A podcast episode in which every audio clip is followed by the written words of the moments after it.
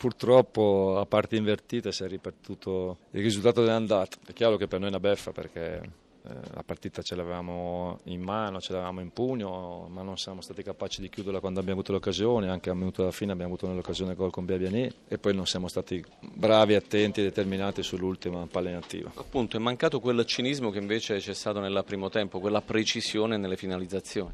Eh sì, eh sì, è vero, è vero perché oggi abbiamo provato a essere aggressivi, però concedevamo qualche spazio, quindi qualche spazio di troppo agli attaccanti veloci, soprattutto sugli esterni del Milan, quindi avevamo fatto una scelta di essere un po' più un po' più compatti, in effetti poi abbiamo concesso poco e siamo ripartiti bene nel primo tempo.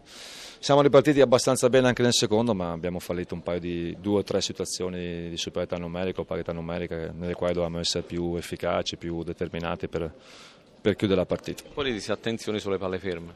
Eh, quelli hanno pesato, quelli hanno pesato perché comunque al di là di qualche situazione favorevole all'inizio partita, dopo abbiamo, ci siamo contrapposti bene, abbiamo vinto di, tanti duelli, abbiamo concesso un possesso palla al Milan ma un po' fine a se stesso, senza troppe conclusioni. E le palle native contano tanto, lo sappiamo, purtroppo lì abbiamo commesso qualche errore. Il futuro di Pioli?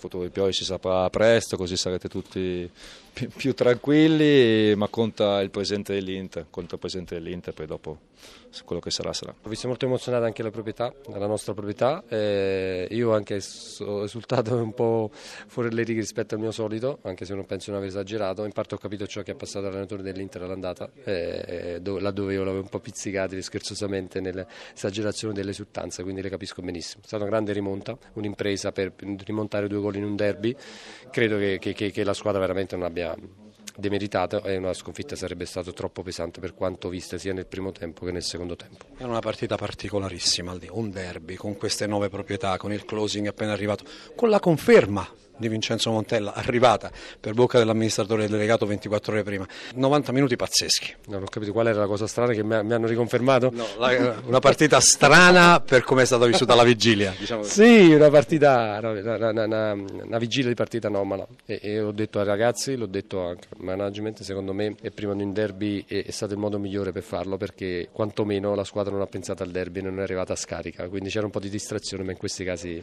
è, è piacevole, infatti la squadra ha avuto l'energia fino al novantesimo.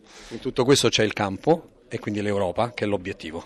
Sì, adesso mancano sei partite, penso, o sette, sei, sei partite, non abbiamo ancora perso fortunatamente con le squadre che sono in, in, con, um, siamo in vantaggio con le squadre quantomeno che sono, sono competitor per l'Europa, ci manca l'Atalanta che affronteremo tra poco e, e quindi oggi è un grande risultato per come è arrivato e perché ad oggi è Pasqua, siamo davanti all'Inter e non ci dispiace.